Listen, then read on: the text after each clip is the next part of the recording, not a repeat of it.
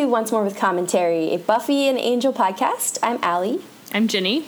And today we are back talking. I'm like stalling because what are we talking about? Listening to Fear for Buffy and The Trial for Angel. Thank you. I was like, One of us took better notes than the other, I guess.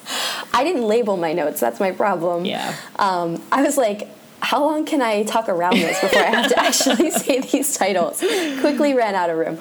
Um, yeah, so uh, how are you doing, Ginny? I'm pretty good. I'm tired because it's been a busy, kind of packed weekend, like friends in town and other just activities, but um, pretty good.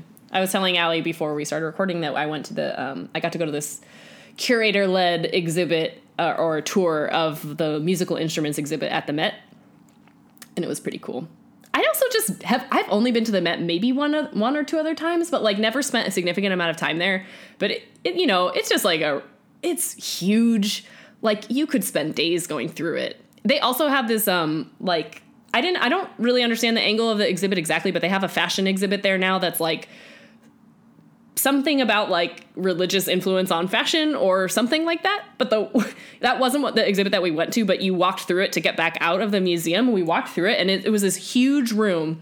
They've got like actual religious statues all over the place and then a bunch of like you know mannequins wearing like dior and like I don't know what other I can't think literally can't think of another name of a designer off the tip of my head, but um, maybe some Alexander McQueen or like whatever. And it's like things that have angel wings or things that have like crosses or things that are like really um, gilded, you know, like that kind of thing. But they were also just like blaring like Catholic-ish maybe organ music. Like it was a really intense room. Like you walked in, you're like, whoa. no, that's the um, that's why the Met Gala this year was like the Catholic theme. Oh yeah, that makes sense. They're like the opening exhibit. that exhibit. I think. Yeah. I know the name of it because I read it everywhere yesterday, but I already forgot. So yeah, anyway. I think they have like a revolving fashion exhibit or something. Mm-hmm. But no, I I agree. Like I think there's always this weird tone around the Met. Like when you go to New York, people are like, oh, like the Met is so touristy, but it's like.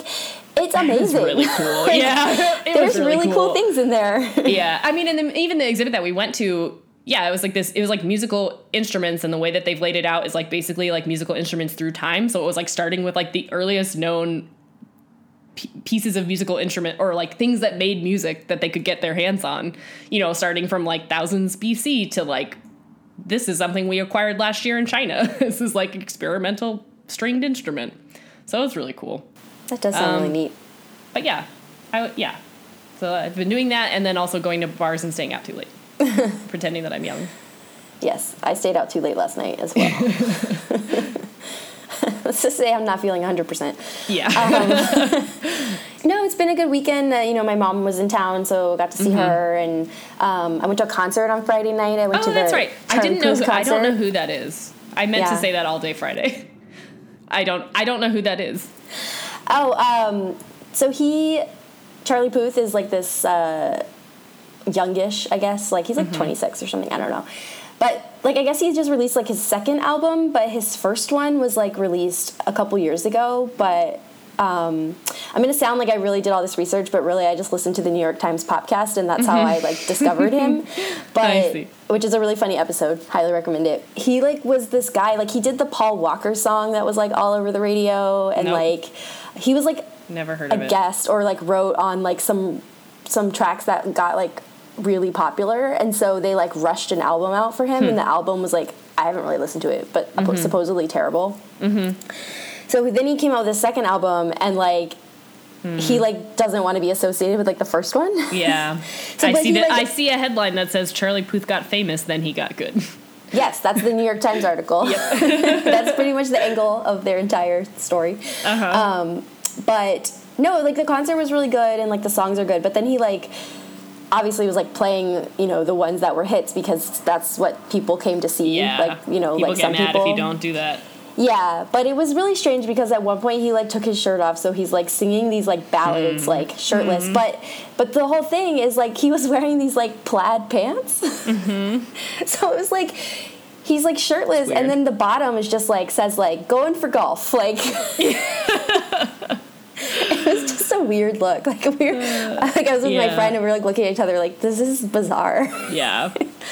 um, but we were at um, this venue that's like an outdoor amphitheater that's like and then there's like a grassy Is knoll the you can, same like- place that you saw Haim? Or no um, this Okay. was down in mountain view Okay. and you can like rent lawn chairs and like sit and like just chill and like get a carafe of wine and like sit on the lawn and enjoy the show and it was great That's nice. Yeah it was like a very chill concert because you know like Yeah. usually at concerts you're like standing or like i was just like it was very relaxing it was nice Okay. and because it was down in mountain view it was warm so Okay. that was nice too That is nice. yeah so been a busy weekend but Yeah. i did manage to squeeze in time to watch buffy and angel thank Same. god Yeah. close call.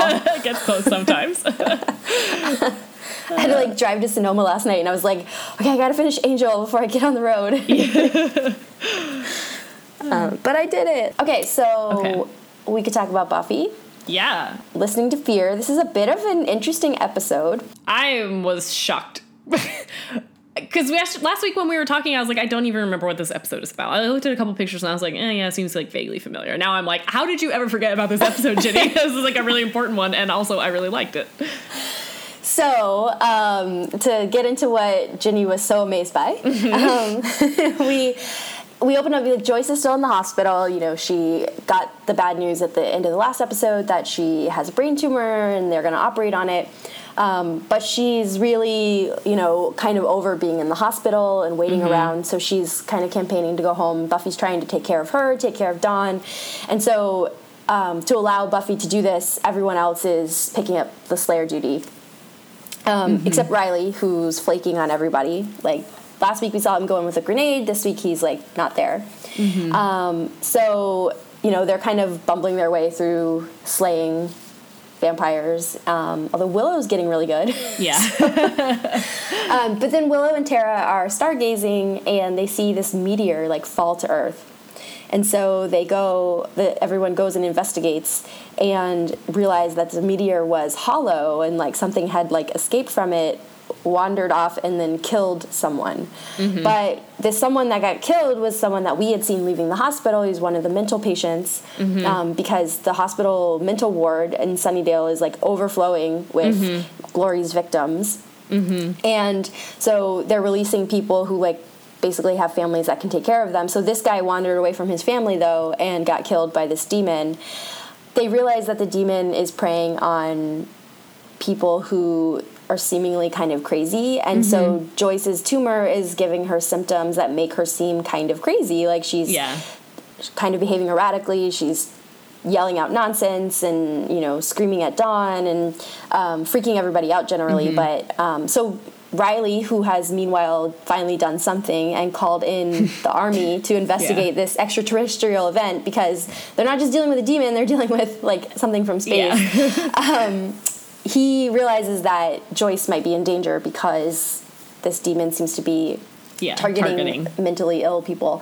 And so, um, you know, he's like rushing over to Buffy's house, but where it's too late, the demon's already in the house, and Joyce has been talking to it for like an hour. Yeah. and the demon finally attacks Buffy with a little bit of an assist from Spike, kills the demon, and um, we learn at the end of the episode that Ben has in fact summoned the demon because he's cleaning up Glory's mess. Mm-hmm. So we don't really know their their connection, but we know that There's Ben is aware Yeah. who Glory is and what's going on and why Yeah. Mm-hmm. the mental ward is like overfilled. Yeah, because this thing also gets into the mental ward and like kills all the Kills patients there. people. Yeah. Yeah, and um, that's how Riley figures out that it's targeting these these people. We also see Riley continuing his blood Right. sucking thing. Yeah. I don't know uh, what we want to call that. I don't either. Um, yeah, we don't want to call it anything because we don't want it to exist. yeah. So that's basically the end of the episode. Whoa, you skipped over one important detail Did I? that Joyce real find finds out the truth Oh about my Dawn gosh, or yes. realizes Oh. the truth Yes, rather somehow. you. Yeah. Oh my gosh, that's even in my notes. Yeah. Okay, yeah. So to circle back to that, Joyce realizes that something is off with Dawn and that she has these flashes because of her tumor that Dawn is not hers. Yeah. But she does seem to understand that Dawn is their responsibility. yeah. And she and more or less implores Buffy to like watch Yeah. after her like she is one of their own. Well, because she knows she loves Dawn because Yeah. the spell is still working, but she also Right. has this knowledge that Dawn isn't Dawn. Quite. Yeah. Yeah. I mean, we should circle back to that scene, but We um, certainly should. Yeah. But yeah, I mean, I just I just forgot about almost every detail about this episode. Obviously, as I was watching it, I remember all the scenes, but I just totally forgot that this was like so many important things happen. I mean, and it's also just one that is like on the surface, I was kind of like, why? This must be why I forgot about this episode because it's this dumb alien one that they threw in the middle of Buffy. But then, of course, there's like they've tied it together. You know what I mean? Like I was definitely getting irritated in the beginning where I was like, why are there aliens all of a sudden? We're never gonna see them again, and like whatever. But then it's like, oh, well, they're related to Glory, and specifically somebody has called them here, so it makes a lot more sense. Um, I should have just given them credit, but I guess I don't know where you want to start, but I want to start with Ben because Okay. that was the other thing that I forgot about this episode. You know, I know how this season goes, and without really, though we give a lot of spoilers, I guess maybe not about this actual season, you know, I know where some things are going to end up with Ben, and I know what his connection is to this glory storyline. But the other thing that stands out to me about Ben as a character is that he he definitely ha- he is a really gray moral. I mean, maybe you could just say that he's evil, or you could say that he's bad, more on the bad side than good. But like, he, he is like one of the more expressly gray area characters in all of Buffy, I think. And he brings out that behavior in some other characters too. But I guess I'm surprised. I forgot that like he, he shows us, you know, that we see that so early on. I really was thinking more about later in the season when we're going to see him kind of, for similar reasons, you know, engage in some questionable ethical choices. But like, oh, he just called demons here to get rid of a bunch of of human evidence, you know? Yeah, because I think I think you're right. I think Ben is fascinating in that way because on the one hand, he's a doctor. He, clearly wants to help people. And he it, and he does want to do that. Yeah. You know what I mean? It's not that's not like a ruse. It's not. I mean, I guess I am spoiling a little bit, but like it's not. Right. No, it's not. But I think also too, what we find out about Ben down the line of like his connection with Glory and the Mm-hmm. way it works is like he feels real guilt about what she does because Yeah. he can't stop her. And Yeah. so, but he also is probably the only person truly aware of the extent of what she is capable of. Right, And. I think he's made that mental calculus of, or moral calculus, I guess, Right. of I'm going to do this one thing. Maybe it's bad, but then it's better than the other thing that Glory could do. And he, Yeah. I think he like, you know, he does that like kill one person to save five kind of Right, thing. right, and, right. Um, I guess he's doing his own version of the trolley problem. yeah, yeah. Um, Thanks, Shout out to the place. good place. but, but he he really it's I think he's like made that decision that you know and this one is t- a little bit It's tougher to tougher, square because it's not so much about stopping Saving Glory lives, as yeah. like stopping her from being found out and Right. it does come across a little bit as like saving his own somehow. skin in Yeah. the process. But I think he might maybe he thinks like if he cleans up the mess she'll stop or something Right, or right. I mean, maybe he's it's cer- like if he can't see not- the evidence he can pretend it's not happening I mean, I don't think he's doing, you know, he's not doing it to be cruel.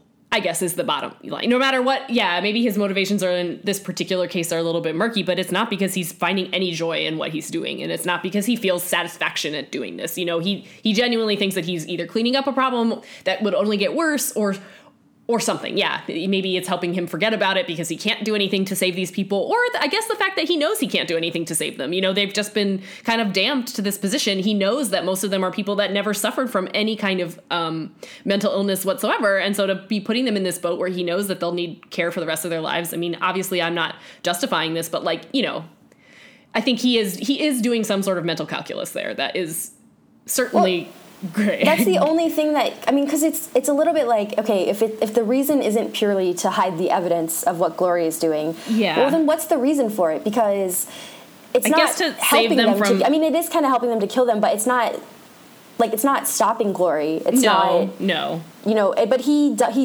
explicitly summons this demon to kill these people and. Like the outcome for him is a little bit uncertain. Like, and it, it's it's clear guess- that he's not being weirdly like compelled to do it by glory Right, or right, something. right, right. It's not at her behest. Yeah. I guess Like, the like, other maybe like the the- minion makes it clear that Ben is operating on his own. Right. I guess the other that. explanation, maybe one possible additional explanation to why he's doing this is because he's seen that the hospital is now at capacity and like the hospital can't keep doing this.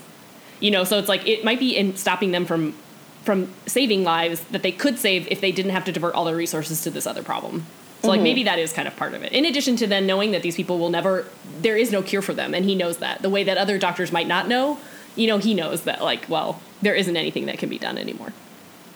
Right. Or uh, I guess he doesn't know that, but you know, probably. and it's really interesting. I mean, I think we have other examples down the line where it's clear that he's trying to help, but like this is just one where it's kind Yeah. of hard to defend his actions. But but also the way he kind of unintentionally also helps though because by summoning this demon and alerting the Scoobies to like this thing that's happening, they they do make the connection between Glory and the demon. Right. Whe- right. Whether that's like a leap of logic, I don't know. But I mean, they do kind of figure it out really fast. But Mm-hmm. you know that Glory is causing, or I think, do they know at this point that Glory's causing? They don't know that Mm, I don't Glory's causing know people. that. Yeah. No, no, no. So maybe they don't make the leap, but they do make the leap that this demon is connected to the victims. Mm-hmm. But eventually, they would figure out that it's being summoned to. Well, maybe I'm talking Well- myself out of believing this. Okay. Yeah. yeah. Anyway, I, that was circular. We're gonna stop there. Yeah, it's fine. Suffice it to say, I think Ben is a really interesting character, and he doesn't I, I, he doesn't stick out in my memory the way that I kind of now am thinking that he should. He gives me a moment that I love at the end of the season that I'm certain we'll talk about for a mm-hmm. long time, but other than that, I'm you know, it's not like I forget about him, but I think he doesn't stick out in my memory in a way that I think he really is unique in a lot of this kind of stuff. I don't I, you just don't see a lot of characters like that No, that get to just genu- genuinely be down the middle, you know, maybe erring on the side of bad, but not exactly. Yeah, Um, and someone who's had to make these like tough decisions his entire life, it Right, seems like, right, right. and this is where he is. So, um, interestingly, so the the actual like um, demon thing that Queller? he the Queller demon. Yeah. So you know they like list all the times that it appeared in history or something. Oh, yeah, yeah, yeah. Yeah. So I was just laughing because they were talking about this, the one in Siberia, mm-hmm. and that's like the the what's it called? It's like the Tunguska event. Like mm, it's a mm-hmm. very famous like meteor blast mm-hmm. in like the history, and I was looking out for it because when I listened very recently to this episode, this podcast episode on that meteor event, mm-hmm. they mentioned that it was mentioned in Buffy and that Oh, they got funny. it wrong. Oh, yeah. I think they got the date wrong or something. Yeah, but, yeah. but I was like, oh wait, there it is. That's really funny. Um, so it's just a sidebar. I had fun Well, with that. I guess speaking of the Queller demons themselves, I mean, honestly, one of the better demons, I think, in the run of Buffy. They were really freaky. yes. I did not like the way they move. They've got this little cockroach element going on that is really creepy. And then, in addition to like their whole co- concept of them is terrifying in that they are like kind of like they spit paralysis at you that you maybe choke on or some sort of goo that you choke on and then you oh god they, everything about them was just terrifying and that scene with joyce in her bed is like that is you know we've talked about this a couple of times and like there are a couple of buffy episodes that are just tiny mini horror movies and this one isn't the whole thing there's so much story arc going on that it's not quite that but the elements of it that were just straight horror movie were like amazing. Like I love that scene in the house. You know, they've got the lights off for this kind of superficial, not even superficial, but like, you know, Joyce needs the lights off so it's dark and like Buffy can't hear things because she's trying to drown out her crying and it's just like everything about that was like is like tense and like you didn't exactly know what was gonna happen. I mean, you know that Buffy's gonna win because it's like the middle of the season of Buffy, but like I don't know, I really liked it. I thought that was like that that in addition to everything else that's going on, like I love when they're able to nail both parts of the episode of like they get to nail this like horror movie of the week part, and then they also like had some of the most emotionally impactful moments that the whole show is ever gonna have. Like I love this episode. How did I forget about this episode? no, I think it's great. Like when Joyce is just kind of talking, and Yes, then like- it cuts to the ceiling, and you're like, oh no! Like, yeah, know how that like, always gets me. Yeah. Um, and I also kind of love the fake out where you think there's like something in the basement, Mm-hmm. and it, there is, but it's just Spike. Yeah, yeah, yeah, yeah. I mean, and I like watching Buffy and, Spike fight together because I do think, you know, whatever the, the like uh, real ups and downs of their relationship and their whatever we want to call it, they do have kind of. I, I think that's a thing that they do well together. Kind of like her and Angel, you know, that's like a thing that they they can tag team a demon together, and that's like fun to watch them do that. So I enjoyed even that part of it. Although that she stab her stabbing it like on herself and then being kind of like pinned by this gross cockroach demon that is like in a little sleeping bag suit. Ugh, Cre- so creepy. Uh. yeah. And but also like everything I agree with everything you're saying about it. Like it's great horror, it's a great demon, but it's also then if when you like think about it, it's a demon that fell in a meteor from space. Yeah, yeah, yeah. it's so bananas. Like it is bananas. it, this is probably one of the uh. more interesting demon choices. Like, and it's the first time we see that demons don't just come from like mystical realms or something. right, or that, alternate like, and in fact, dimensions, I maybe. think that's an interesting thing to note because, you know, Buffy's out of commission. The team is trying to help her out, but Buffy I, or Riley, I think, actually makes a smart call to I agree. notify the government Yeah, that this happened because this totally. is way beyond the usual. Yes, like, you guys are not equipped to handle this. yes and so i do think it makes a lot of sense and i think it's a natural kind of segue into like where riley's gonna go but like I No, was just I like, to- no, I totally am here. Like that, this should be happening. Like a little No, I like ET moment thing. of like investigation. Yeah, yeah. No, I wrote the same exact thing. I was like, well, honestly, he made the right call there. yeah, well, I guess we should just talk about Riley then in this episode. yeah. I mean, there's the things that we don't want to talk about, or at least that I don't want to talk about. I, it, I, in addition to kind of making the right call um, overall in um, bringing the government in to deal with this, he's also, you know, we get to see. I think this, we get to see him back in his element, right? You know, he gets to start making the calls because he's the expert in Sunnydale. you know, the, the army guys kind of defer to him because he did used to have this rank, but also because he clearly demonstrates that he does know best, you know, in this situation. I guess I thought that was really interesting to kind of get to see him. They're all deferring to him, and he gets to be the number one guy again. And that he's also proving that he's really good at it. Like Yeah, he's, he is. He's not just like taking the lead, but he's like correct. Like he's That- like, yeah. no, you don't want to do this because this is happening, and like you probably want to do this because this is happening, and like he's effective. Like he's proving. Right. Like he's proving I there's a that- reason that he's so upset that he can't do this. Right. And I guess that's what I mean too. They don't just defer to him. They defer to him be- when he starts proving that he is the one they should be listening to. You know, it's not, they don't just start listening to him, but it's like, oh, you did say these things and they've all checked out. So, yeah, it's hundred percent true, like and and earned that Mm-hmm. he you know deserves that that deference, and I think that's really well done. Like it's not overt, like they're not calling a lot of attention to it. It just kind of happens, but I Yeah. think it's it's a really interesting about face, right, from where Riley has been the past few episodes, couple episodes, where he's kind you of know, been pathetic. Yeah, or even when he's patrolling with Buffy's friends and like he Yeah. can barely keep them in line and like from like Yeah. crunching on loud snacks or whatever. Right, and, like, right, right. They're not and they're not deferring to his authority. They're not following his lead. And then we see him like naturally step into this role Mm-hmm. with the soldiers, and it's like. I mean, I truly think it's like it kind of puts you on Riley's side a little bit. Well, and what's so funny about everything that we're saying now is that like this alone would have been a sufficient storyline, I think, to write him out of the show. Is like watching him, see, you know, seeing how insecure he's been and how not just insecure. Like I mean, uh, they do paint a lot of it as though he's a little bit of like a sad man baby, but also again, like he really. That was a really rough year for Riley, you know, like kind of losing his idealism in everything that he had worked for, you know, losing his status, all of that is that's a lot for one person to deal with. So like I get it. He has good reason to need something to fill that hole in his life. And if it's not going to be the Scoobies, it could I it totally makes sense that he would go back to the military. And that him and Buffy are just naturally growing apart. And they're not and they're supernaturally growing apart, you know, because for all the reasons that we've seen. He just doesn't need to be go getting sucked by a vampire. they don't need that part of the story to make him make it make sense for him to leave. They only need that part of the story to make us the viewers not like him anymore. Yeah, and I think I think we've said this before. Like that has the the effect of making that part of the story seem like it's just out of place and weird. Like what are they trying to say with Riley going to get his blood sucked by Yeah, vampires? Because what- it's like it makes him look like he's like pouting and acting out because you know Buffy won't pay attention to him or something. It makes him look but, like, a sad cheater, you know? Yeah. He's cheating on his girlfriend in a way.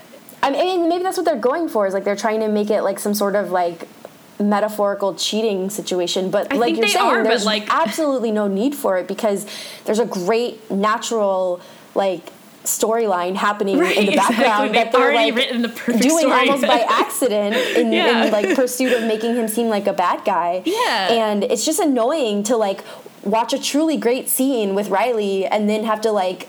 Go see him in like some warehouse, like with a van. Like Yeah, it, it it, just makes me angry. But also because I think I tried to hit on this before and I think less um, effectively, but like I I know that anybody is capable of cheating on people, but like that's not Riley's character. We're watching a TV show and people do fit into into tropes and that's not part of his. Like I don't believe that that would be his outlet. I believe that his outlet is recklessly attacking vampires on his own because he needs to feel that he's in charge of something. Like that is a is a character flaw that I understand as part of Riley's overall character. Whereas like this weird inclination to be with other women who are then demons to like oddly spite Buffy is like that's just not his thing. I just don't see that being the way he acts out. No, I think you're right and I think we've seen him like we've, we've said before. I think we've said, you know, like Riley seems to have historically in this relationship been the mature one, the one Yeah, to like say, true. hey, let's talk about it, let's take a step back. And like to have him just completely abandon that part of his character and do something that is so out of place, Mm-hmm. it, it it just seems like it's designed to get us to hate him, and It it's is. annoying because Yeah. like now I'm like I don't like I I also not only do I hate Riley because of this, Yeah. I also hate the writers. Yeah, doing this. exactly. Yeah.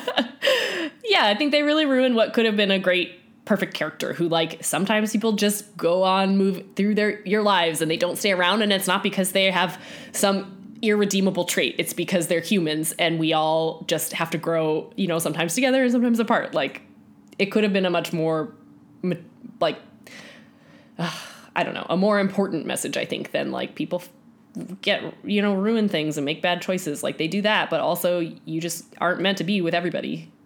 Right. Oh, Okay. What else is going on in this episode?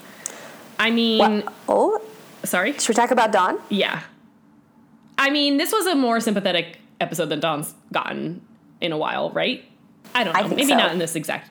Yeah, but like she's just obviously going through something. People keep saying weird things to her and it's really getting to her. I mean, that and that's really relatable too. You know, she is as so much as they sometimes write her like she's 6 and this I think they're accurately writing her more like a young teenager who it's like she's probably already really insecure about everything in life and then to have people constantly coming up to you and saying oddly the same thing. You know, it's not like they're always just saying something random. They're always saying the same thing to her, which is that you don't exist and you're not real. Like, that's gonna get under your skin.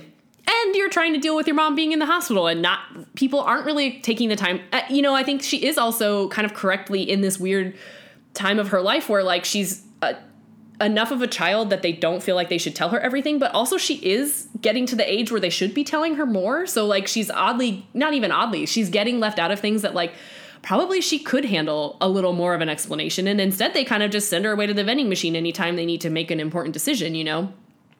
So she's just like really having a tough time right now.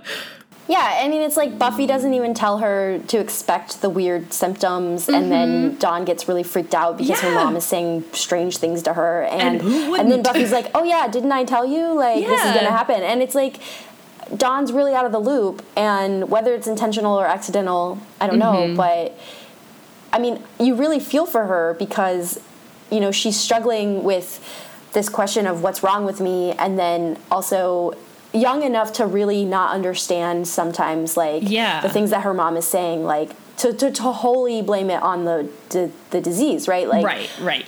because your mother's telling you horrible things like is even if you know for sure that she doesn't know she's doing it and it's Yeah. because this tumor is like pressing on her hard to brain he- hard to hear. but but you're also doubting like what all these other people are telling you it of course Dawn's gonna react like her mother Yeah. hates her or something Yeah, yeah.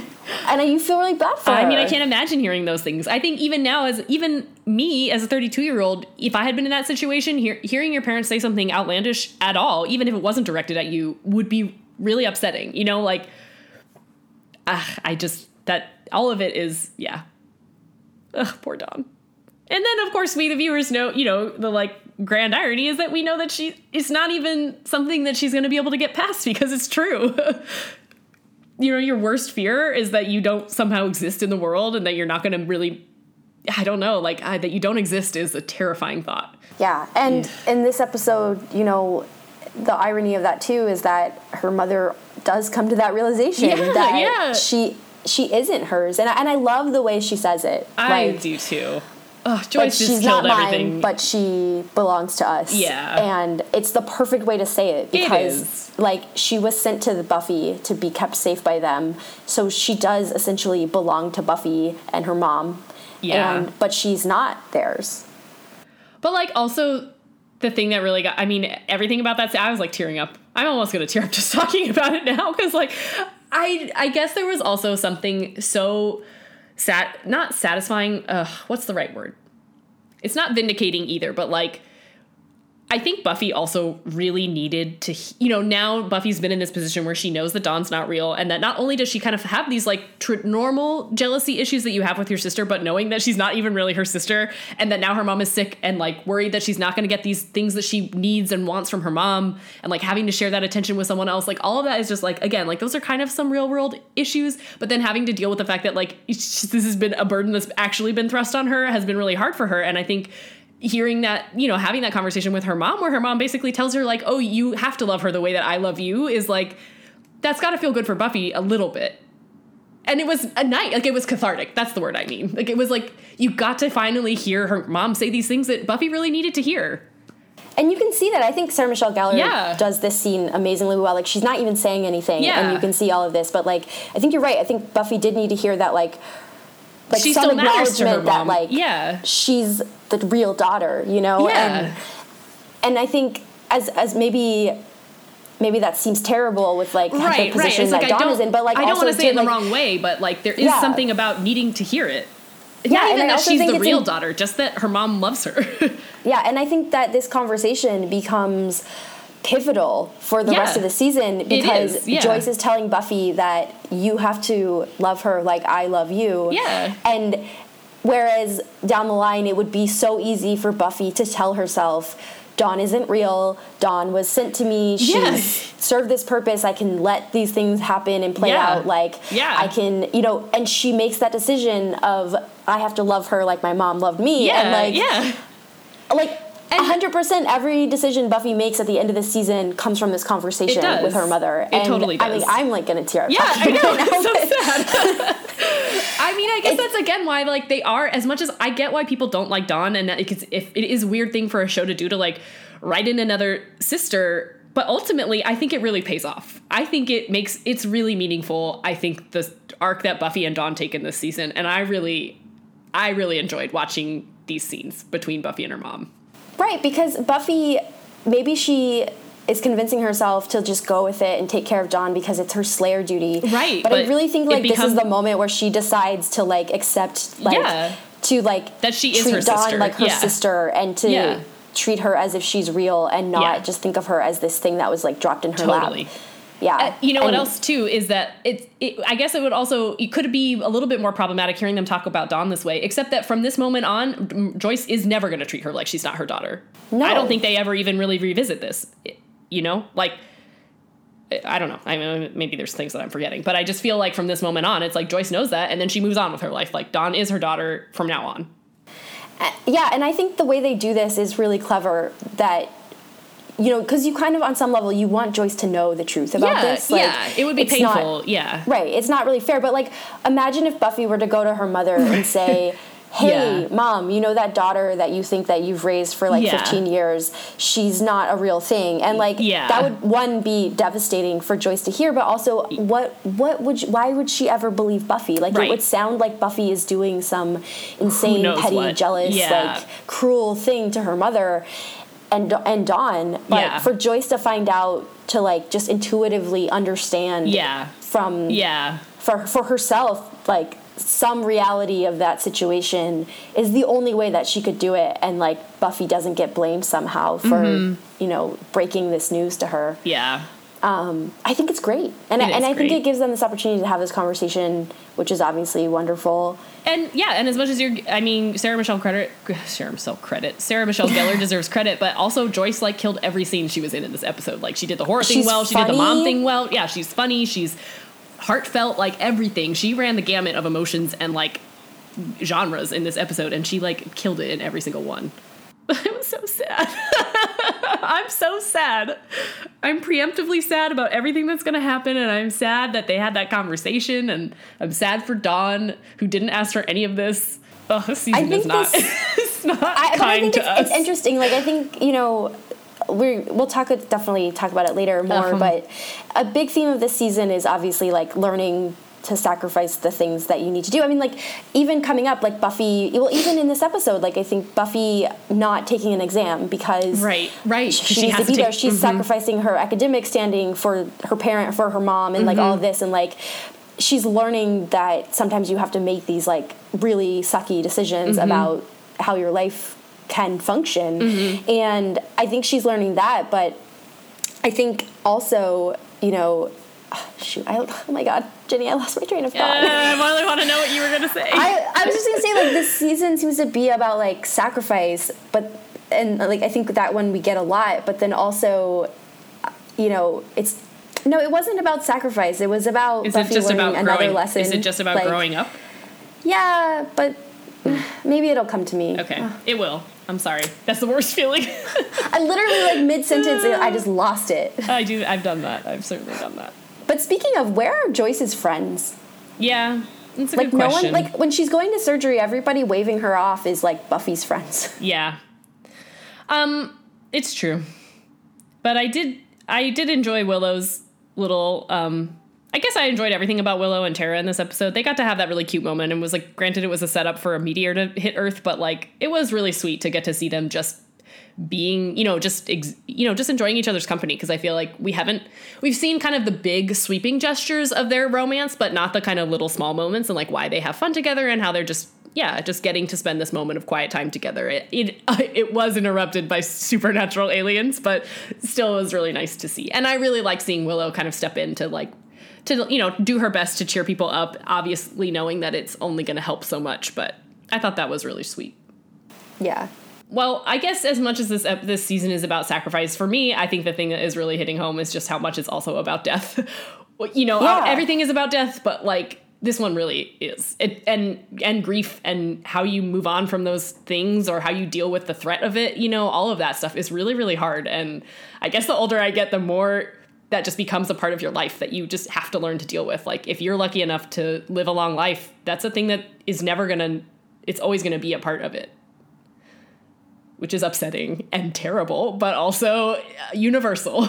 And I think it's a lesson that Buffy weirdly does have to learn because Yeah, despite- she mhm. deals with death every day, but it's not personal like this, you know, like it doesn't, you know, she's con- you know, not convinced herself she is, but she's fighting the bad guys, right? So Right. like she's killing things every day. People are dying, but they're victims of this thing that she's helping to save and the like to have it just happen like this is Yeah. like I think she really learns more about death and moving on and I think in this season because of like these events that are happening. yeah, agreed. Um, and I think also that continues into the next season. I mean, in some ways, she sort of like mourns herself, you know? Like Yeah. it's, and I think Yeah. it kind of carries over of like life only keeps getting harder. Right. And that's part of growing up is like, It is. you know, it doesn't, I mean, maybe eventually you have money or you're comfortable or whatever, but like decisions only get harder the, Yeah. the older you get. And yeah.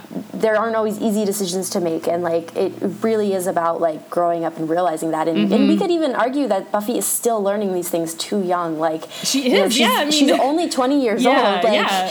and she's being confronted with these big things and Right. and having to teach them to someone else too i Mm-hmm. mean you know she has to who else is gonna help dawn learn these things Yeah. i mean if buffy's learning them too young dawn is definitely learning them too young Yeah. but Yeah. yeah Ugh. yeah Well, as much as I hate the things that they did to Riley, I guess they're pretty much nailing every other aspect of this season, so maybe I'll forgive the writers. I mean, I think also as much as you know we love to rag on the initiative, I'm going to do it a little more because Glory's not even in this episode, and Yeah. her presence is felt, and Yeah. she's affecting events, and you know she's a very a very effective villain, I think, because she's so.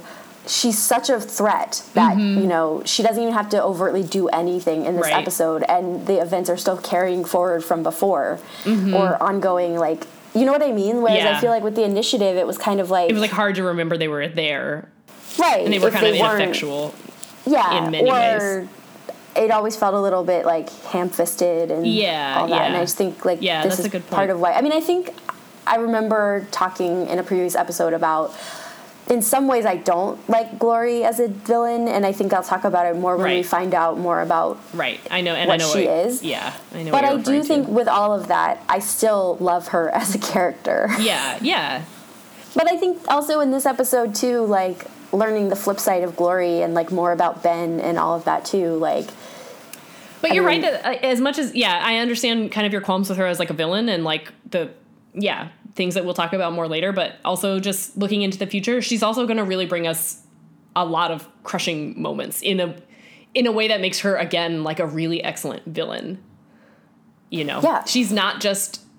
I- I, I mean, in, I mean, I don't want to compare her to the mayor because their mannerisms are very different, but they do kind of follow the same pattern of like being really entertaining and really fun to watch. But then when when they're being villainous, they're not like pulling any punches. You know, like they're really really awful. but it makes them it makes them even better, you know, to watch. It's like so much more fun that you get to have your fun when they're just kind of goofing around, but then they also are really impactful to the story.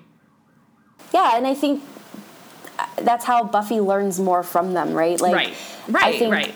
You know, up until now, like all of her victories have been pretty much, with the exception of Angel in season two, they've been complete and total victories. Mm-hmm. Yeah. And she's starting, I think, True. now to encounter what a hollow victory is going to be like. right, right, right. You know, like every victory they have against Glory, there's always some massive cost, and eventually there's Right. like you know the ultimate cost, and it's Right. like learning that winning doesn't always feel like winning. You know, Yeah. I think is an important thing, and I think it's like you know we're seeing this here, like you know. Buffy and like her family are like fighting this disease. Like you know they're doing everything they can. The doctors Mm-hmm. are like really helping Joyce, but like we see the price of this, right? Like Yeah. staying in the hospital, Yeah. the the boredom, the despair, the Yeah. um, you know, even Falling the symptoms of her illness, like all of this stuff, like you're like the doctor's like prognosis looks good, like you know he's like this is good news, and like yet it doesn't really seem like it, right? Yeah, like they're yeah, it's still sort of the best case scenario, but it's still yeah. really bad and hard. And it's like okay, so like fighting this thing or winning this thing is like can still feel really crappy. Yeah, yeah. I'm getting so emotional talking about this. I will now, and I'm also even I'm even more interested. I had the, I had some kind of passing thoughts as I was watching Angel, but now that we're talking about it, I'm even more interested to kind of talk about how Angel is sort of. This episode sort of directly contradicts the episode of Buffy in ways that I'm not sure I'm okay with. Well, I mean, of course, I'm not okay with anything about Darla, really, but like, I'm very interested to try and pick it apart. Um, are you okay moving on to Angel?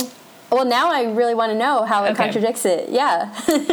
So, okay. So, moving on to Angel, we're watching this episode called The Trial. We've gone back to the Darla. You know, we had a little respite from Darla last week, but this week we're back in it. And right from the get go, Wesley and Cordelia are just kind of talking about how, like, Angel's still moping. They still want to try and find a way to distract him or get him out of this, like, kind of weird lull that he's in.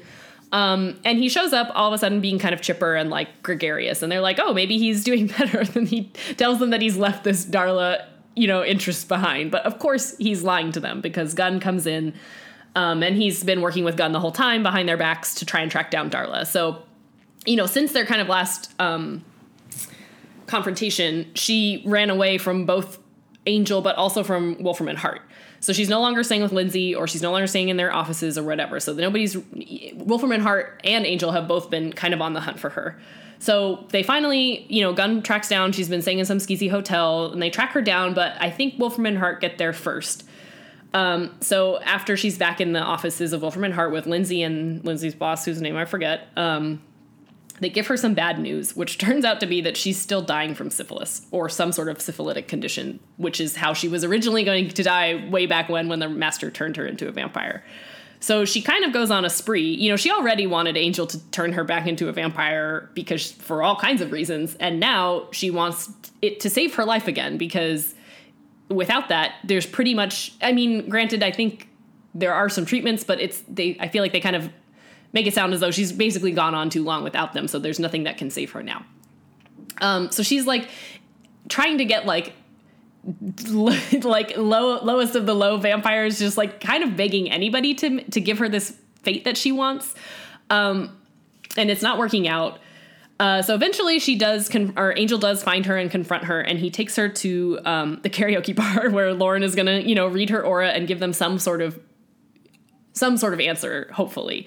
And what he does tell them is basically he gives them some kind of cryptic um, instructions about you need to show up at this place and you need to just trust me or else it's not going to work. Um, so it turns out that he sends them to I don't know, some sort of portal that takes them to a demon or otherworldly dimension where if Angel completes a trial, he's going to be able to ask for Darla's life. Um, so Angel, of course, goes through it. He has to like complete a couple, a series of tests, all very grueling. He has to like fight some sort of demon. He has to kind of face all the things that are harmful to vampires, like there's maybe sunlight and uh, holy water. I kind of forget. Um, and then the last thing that they ask him to do is uh, they put a wall of stakes in front of him and they say, okay, great. Actually, what you need to do is sacrifice yourself and then we'll let Darla live. So he agrees to go forward with it. But of course, that was actually just the last test, so he doesn't actually die. However, because um, it's kind of some some fine print that uh, they weren't made aware of, which is that since Darla has already been brought back to life from by Wolfram and Hart, this like cosmic, you know, karmic life debt that Angel was going to try and use isn't going to work because she's already had a second chance. Um, so knowing that they go back to darla's uh, crappy hotel and she basically seems to have finally come to terms with more uh, some of the things that angel's been saying and she basically decides that like you know the thing that i do need to do is just let this play out the way that it was supposed to in the first place. So she kind of accepts her death. Um, but of course wolfram and hart steps in at the last moment uh, with drusilla in tow and so drusilla resires darla at the very end of this episode I also skipped over one tiny thing, which tiny thing. Uh, there was another flashback of Darla and Angel's time together where we see that uh, I, I, guess this must have been the last time that they split up before Angel gets his soul back. But um, they were on the run, and some guy named Holtz, Holt or Holtz, Holtz, Holtz has been chasing them, uh, tracking you better them, remember hunting his them. name. Well, I remembered most of it. I just couldn't remember there was a Z at the end. Um, so he's been chasing them around you know they've been getting caught kind of city to city or whatever. And at the last minute they think that they have uh, found a hiding space place but he's found them. And darla abandon not even abandons angel takes his takes his horse and maybe knocks him out or something and they and runs away. And that, that's the last time that they see each other i think until she finds him again when he has his soul. So just adding a little bit more to their backstory and think ways in which she didn't sacrifice herself for Angel in the ways that he's going to in this episode. So I, I definitely really want to talk about that, but I also want to mention that this is the first time we hear the name Holtz, right, and it is not the last time it's we hear the, the name time. Holtz. Holtz is a very important character yeah. on this show, and. Yeah this is the first time, and I didn't realize it was so early. yeah, me neither. like they said Holtz, and I was like, wait, what? well, I guess I don't remember when he actually shows up, so all of this is like I don't know. Maybe he shows up in the next episode. To me, as far as I'm concerned, I don't really know. yeah, but I do want to talk about what you were saying, where we. I think this flashback is important to show all the ways that Darla is sort of undeserving she of is. what Angel yeah. is putting himself through. You know that she, he feels like she's his moral responsibility to save, but like she never. I mean, in fact, did the opposite of trying to save him. Like she intentionally bent, threw yeah, him to the wolves. sacrificed him and, on purpose. Yeah, right. And and we see all this, but we we see Angel go through this ordeal in this episode mm-hmm. to try to save her, and it's so strange that he cares so much about her. It is like, especially given like their various claims, right? Like Darla swears that you know they had this epic love that she loved Angel. Mm-hmm. Angel swears that he didn't love her, he wasn't capable of love, and yet their behavior almost proves the opposite because Darla, who loved him so much, was perfectly fine abandoning him mm-hmm. to like vampire hunters and. Angel, who swore that he could never have loved her, is like literally going so far overboard to save her, like claiming that he doesn't love her, but like cares so much about Yeah. her dying that he's like doing all of this. It's like they both don't really seem to have a read on their Emotions. emotions. Yeah, and It's true. It's just a little bit strange, and like It maybe is. it's true that Angel didn't love her, and like he's just feeling like he's supposed to save her. But like, I mean, I guess honestly, this woman, this is a woman who was evil didn't ha- like she's not offering anything to the world like she has a soul so she's innocent okay but mm-hmm. Just let her die like. Yeah, why I- I like guess- what is the big deal you know Well, so I guess uh, yeah, I do have a lot to say about this. I, I, I will start out by saying it's irritating. I don't I Angel makes the wrong choice in my opinion mm-hmm. and I think that it's really really frustrating because this is kind of him maybe at his most self self-flagellating where it's like he's so determined to punish himself for everything that he's done and to make up for anything that he can that like I think that he's kind of warped Darla into something that she's not you know, he sees this somehow as his ultimate act of redemption, maybe for himself. That's kind of the impression that I'm getting. Like, this is Angel at his most emo, deciding that this is the way he can really, if he makes this sacrifice of himself, killing himself to let her live, he'll have finally redeemed himself. But it's infuriating because as you as we've already mentioned, Darla doesn't deserve any of this. He didn't seem to genuinely love her in any of the flashbacks that we've seen. He was certainly amused by her and they had a relationship, but and I I just don't I don't buy that he loved her. But then to top it all off, for me, he does have friends that really love him right now, and it was really frustrating to watch him say, "Yes, I can do this thing." I mean, I guess this is kind of you know, uh, making the decision to kill yourself is always I mean, I don't really want to talk about that, but it's like it's just so frustrating to watch him act as though there's nothing else for him to do except make this big sacrifice. Which is right. so ironic given everything that we've seen. It's like so much, not necessarily in contradiction to Buffy, but just really at odds with everything that we're going to see kind of in the rest of Buffy. But also, I don't know. I guess it was just so frustrating that he seemed to have even no acknowledgement that, that there were other reasons for him to keep living and that those were in his other friends that genuinely do love him. Right, and all of this for Darla. Like, if Buffy's Darla, learning what yeah. it means to like sacrifice, Angel maybe needs to learn when to not do yeah, it. Like, yeah, yeah. You know, like, the fact like, that he's literally willing to trade his life for hers is just.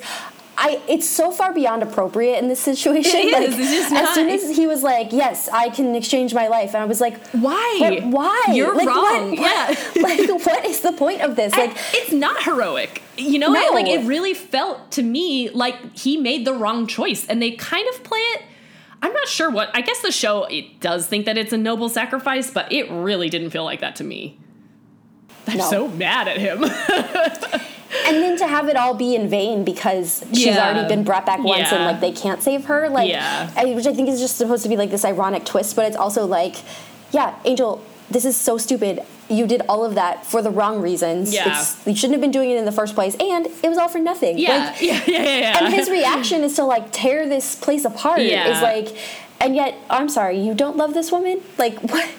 I, but I, that's where I don't think he loves her though, and I, that's why I think this is particularly grating, is because it is him. He's he's so up his own nobility right now that it is. I think he's convinced himself, you know, that he that she means more to him than she does, or that this is somehow a worthy sacrifice because that's the only explanation that I can come up with that makes sense to me is it's like Angel is so bent on on proving himself a worthy person. You know, he's fought all these ways. He doesn't know why he's been brought back. He thinks that if he does things ever just right, he'll finally have made up for everything that he's done. And somehow this fits into that vision that he has of himself, but it just really doesn't.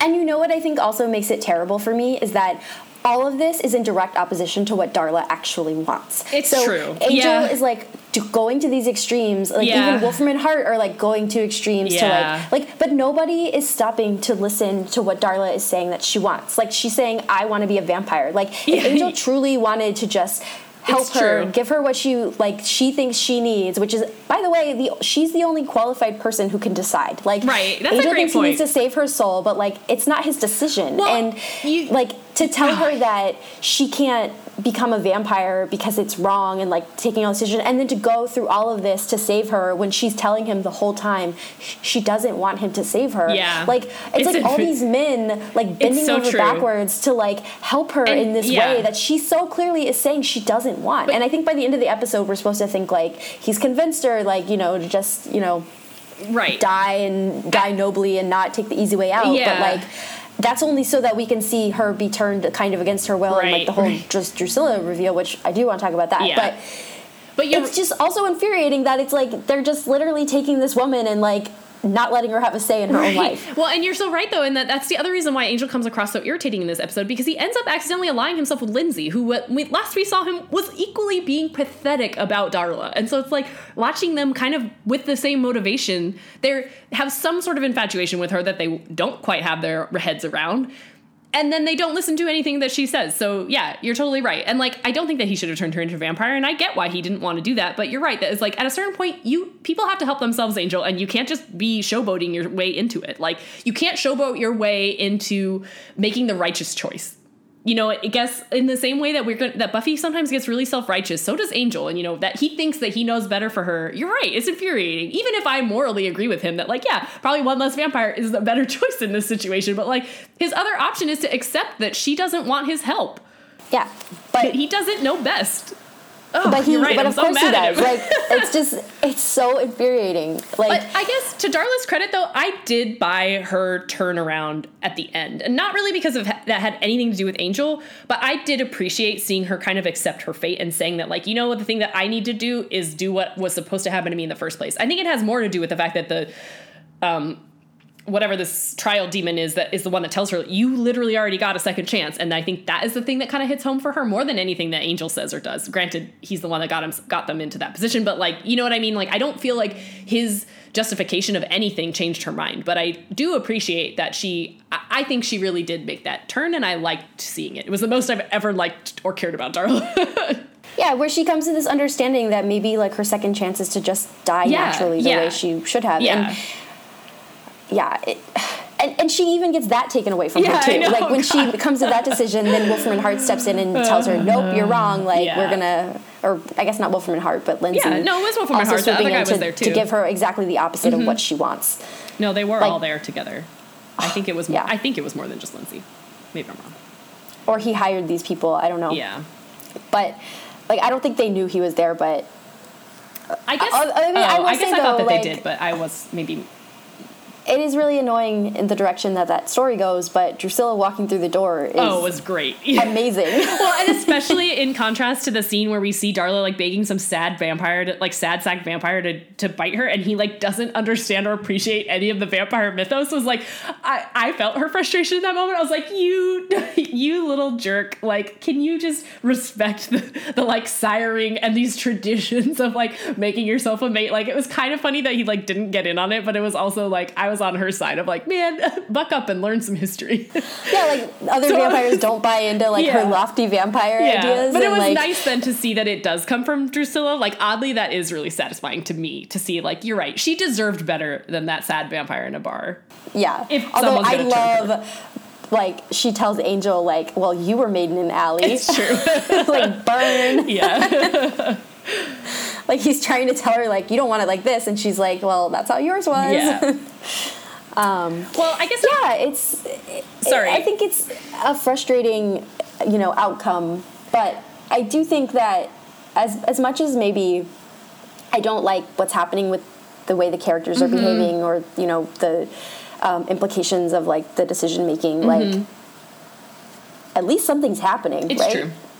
I guess what I think is uh, my what I meant earlier when I said that this episode is kind of in contradiction to Buffy. I maybe not this exact Buffy episode, but it is weird that there does seem to be a supernatural way to save someone's life, and that no one has bothered to tell Buffy this because I, Buffy would have done this trial in a heartbeat.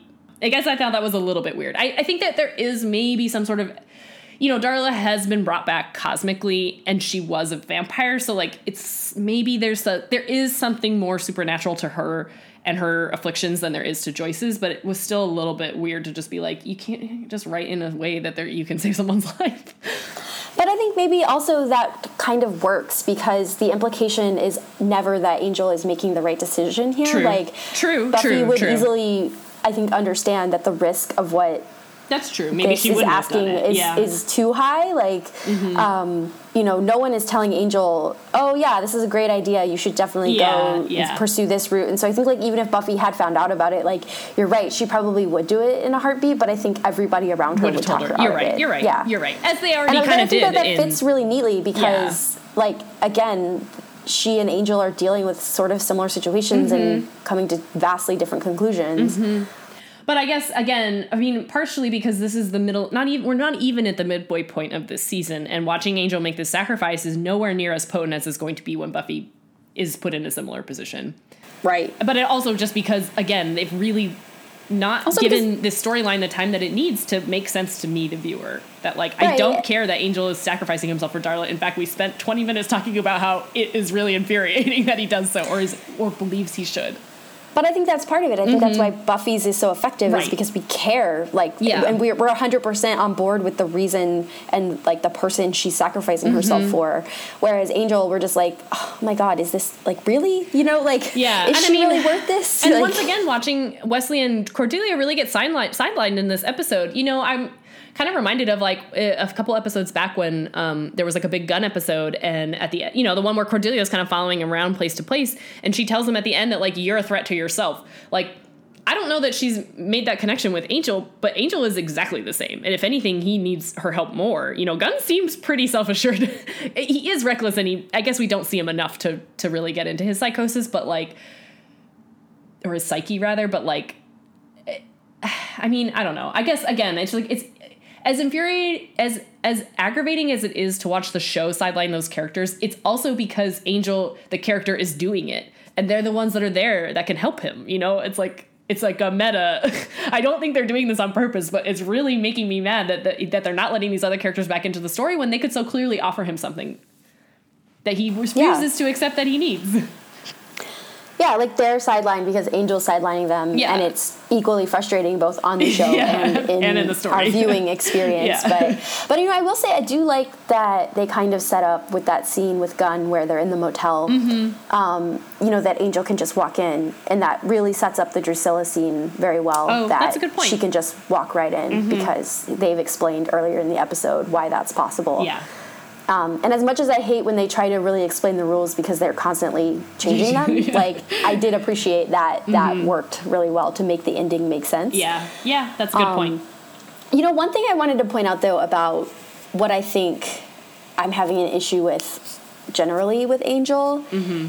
is we're seeing more and more. Like I think we saw it a little bit last season, right, with the the powers that be, Yeah, but we're seeing them repeatedly go to. Mm-hmm. this well of like go to this mystical portal Yeah, land and like fight in a castle looking place and like do and I think it's like it never really works. no, I think the show is in fact losing something when we go to these places because I think the the reason Buffy works so well and when Angel's really firing is Yeah. like when you have this juxtaposition of like all of this stuff happening in real life, Right, like or in the in the world, and like it really it really drives home that all of this stuff is happening in a human world. Right. Or I mean, Whereas the when they humanity is the thing that's interesting about it. Is that like, oh, Right, oh, and- despite all these that- demons, there's humanity. Right. And that humanity is under threat and worth saving, but like when they go off into these little mystical castle pockets, like who like it's also removed from everything. That that's I think also what I had a problem with Yeah, with this whole trial thing I was it's kind of like well was just kinda it- It, all feels like he's at medieval times or something, you know? Well, like right, and then not there can't just be this. Uh, oh, uh, everything that you've done doesn't matter because you could have always appealed to higher powers that could have just fixed everything. Is kind of like also takes away from pretty much everything they do on both of these shows. like on one hand I like that Angel explores the wider demon worlds. Like I like you know, that it explores- they do Yeah. do like some of that stuff, but I think they're leaning on it as a crutch But I think bit. What I think you're right to say that, but the ways that they succeed at it is when they yeah, like Angel pretty much from the get go was a lot more gray area about demons than Buffy is or will be. So I think that's the thing that yes, opening up the demon world more expansively is a strength of Angel, but only when they're still making I think not in this other realm way, but more in this like demons live every day in LA and they have their own hotspots and they have their own clubs and they have their own drama between each other. That's the stuff that I think is interesting about Angel, rather than this like there's a higher power that could just poof everything that could Deus Ex Machina our way out of any situation is annoying. That's not good storytelling. No. but also, sh- shoot, Ugh, I had another thought, but I f- kind of forgot what it was. So we're in that boat together today. Um, Oh, I still can't remember what I wanted to say. I guess. Oh, I, I think it's. I guess what I want to say too, though, is like, yeah, the the other thing that is, it's frustrating that they draw him into this other world for seemingly emotional arc reasons. But way back in season one, again, putting Cordelia back into the story, she's always been one of the people who's kind of spearheaded this whole like the thing that Angel needs is to connect to humans and or or anybody with humanity in them, you know, whether that's a demon or not. So it's like again that he's like so focused on Darla, he's not accomplishing that thing that he again really clearly needs. So it's like he's not making connections with anybody. He's just mulling over the same problem over and over again. And and maybe this is giving too much credit, but maybe it's also intentional to, to show that. Maybe, like, yeah. You know, I mean, because I- I, think there is an arc happening in this season There is, where, yeah. you know, Angel is withdrawing a little bit more and becoming more And- self-obsessed yeah, with like yeah. the things that like or convinced that he alone knows what is Right. important Right. and what needs to be done. And I think there's a theme where he learns that that's not true Mm-hmm. and kind of relearns that he needs to connect with humanity and you know be out there Mm-hmm. and we learn it in a much better way than a demon that travels from host to host in during sex or whatever but like but i think that right now we're in the part where it's just frustrating to watch Yeah. because he's retreating and it on the one hand it's like I appreciate that the show is willing to kind of take its time and we're not just getting a one episode arc of this where like Angel is doing this gradually and over time, but Yeah. it does suffer from it at the same time because it's less enjoyable to watch. Yeah. And- but they just kind of putting like- their slow burn b- eggs in the wrong basket though because then what we're not getting is the satisfaction we need to figure out anything that ever really happened between Darla and Angel. Yeah, well, I think, I mean, I think that's part of the problem is Yeah. that the misfire of Darla and Angel is. I think it's great to have this like epic Mm-hmm, backstory for Angel's vampire existence, but it doesn't. And you know, this is just an accident of casting, right? Because Yeah, yeah. um, Julie Benz was only in like one episode, or one or two episodes of Angel yeah.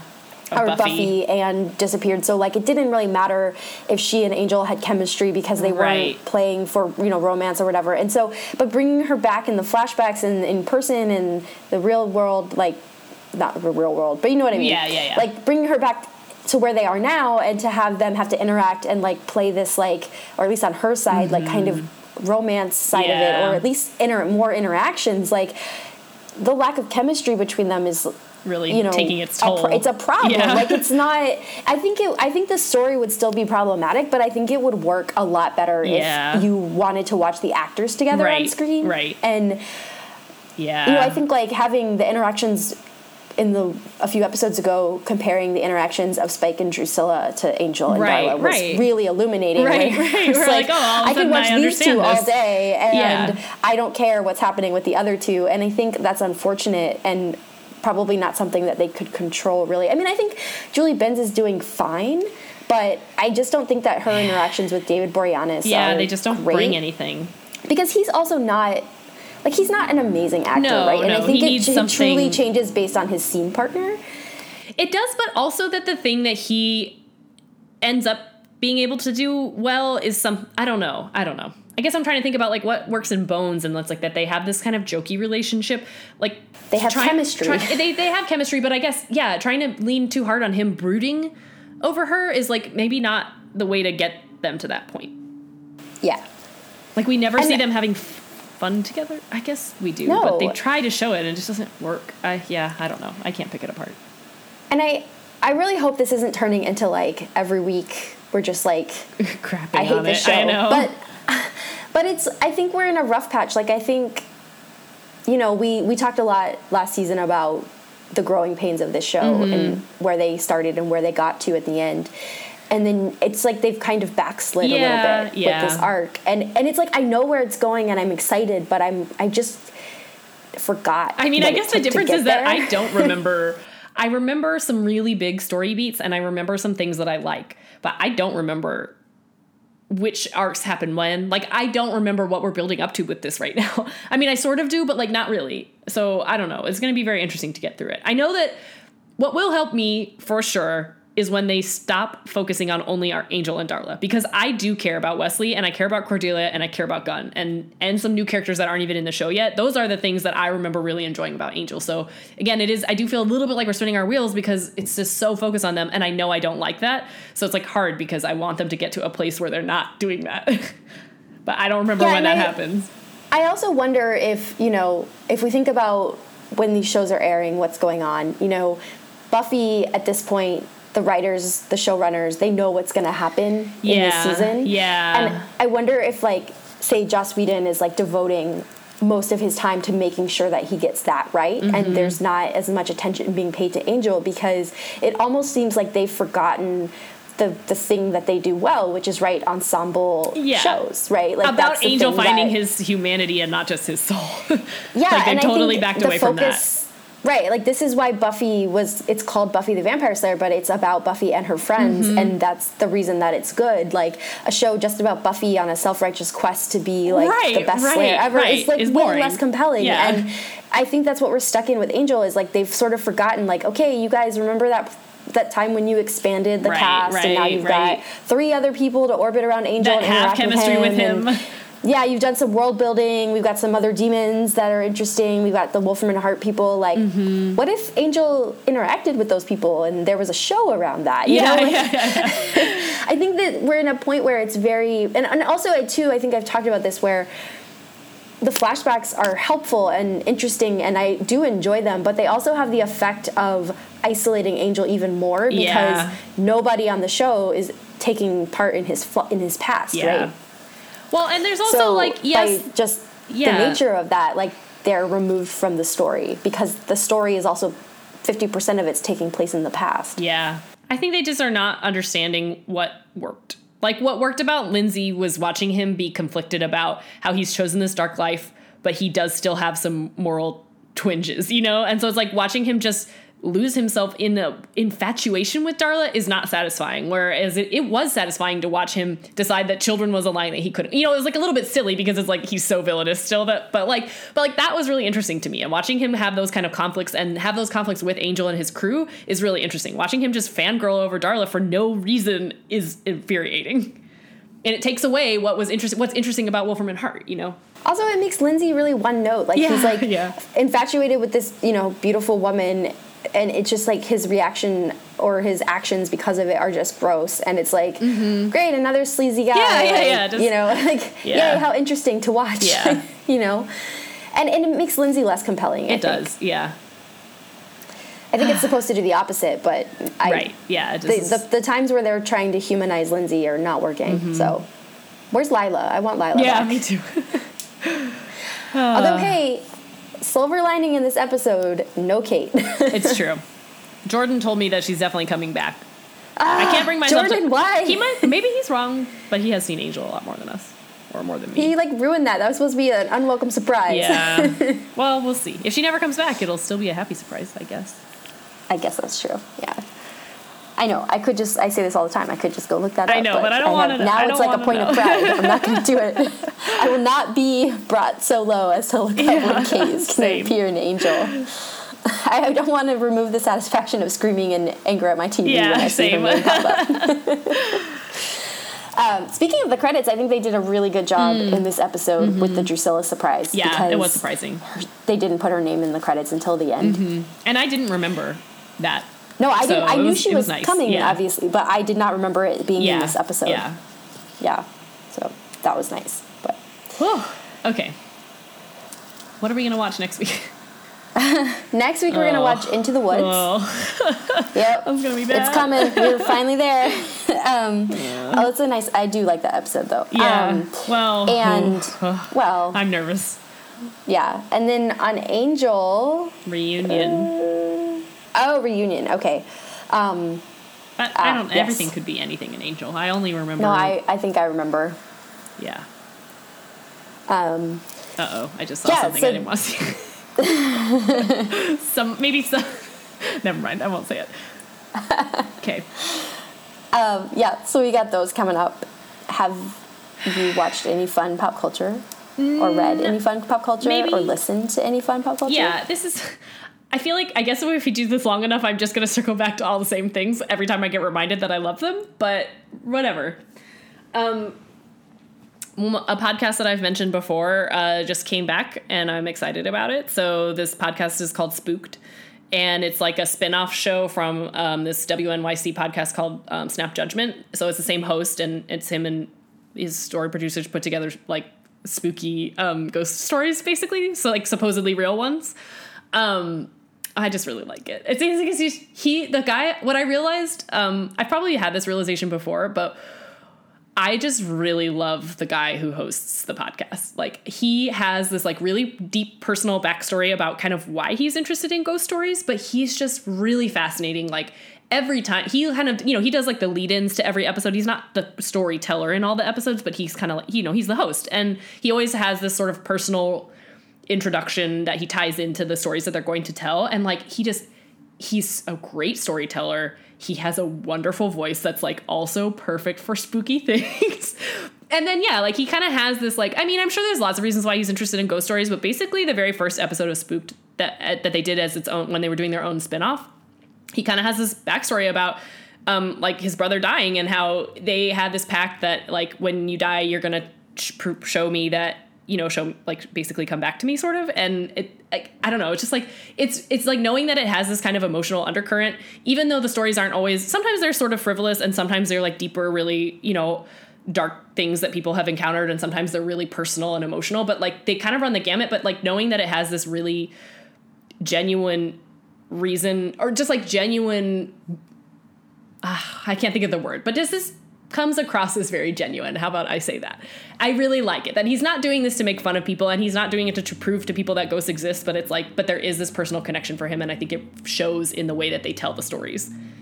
And like some, and some of them are genuinely really terrifying. I was just gonna ask, is yeah, it scary? It's scary. It's scary. And I think a lesson that I think probably people, many people are familiar with is like sometimes listening to podcasts, like it really gets in your head in a way that TV shows can't because it's like feels really like it's coming from your brain a little bit. And I think that aspect really heightens it as well. Not every story is super scary, but some of them are really scary. like anyway, so they start in last year they did the same thing. They started in August and they released 13 episodes leading up to Halloween. So it's like more or less one a week until they then they start speeding it up a little bit. Um, so I like that it's giving me a way to be slightly in on Halloween, even though it's only August. And this first couple stories were pretty good, and I'm just really excited. And I went back and listened to all the old ones because I'm obsessed with it. but if you have any interest in being scared or hearing scary stories, I think you would like it. If you don't want to be scared, then there's no then there's no reason to do it. I I will stay away. Yeah. yeah. Ghost stories freak me out. And, like I yeah. Like ghosts and demon possession yeah. stories yeah. are like I can't I can't uh-huh. like oh they're so good no. too. No. Oh. Okay. I, am like still not recovered from that time I accidentally watched um, that demon possession movie. I don't know which movie. Do I? It's like the one they did that was like shot on like security cameras or uh, or home video or whatever. The and they made like three of them, but I forget the name of it. Oh, I, I like, uh, oh God, the one where they set up the recording in their house. Yeah, yeah, yeah, yeah, yeah. Oh, I can't think of the name of it either, but I know what you're talking about. Yeah, I, I watched like movie. the second one, and I was like, "Oh my god!" uh, I got a whole list of scary movies that we got to watch this year. So not not me and you, but me and whoever. No, definitely me not whoever me wants you. to watch them. you and other me people and have other fun. I'm just really excited about Halloween.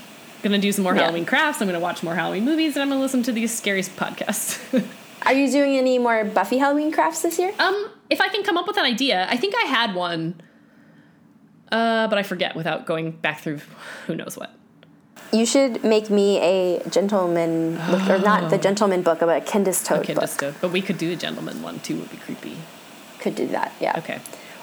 Well, we'll see or how when it goes. we get to that part, you can do the ones where they have the books that spell out Wolfram and Hart. Mmm. Ooh, that's exciting.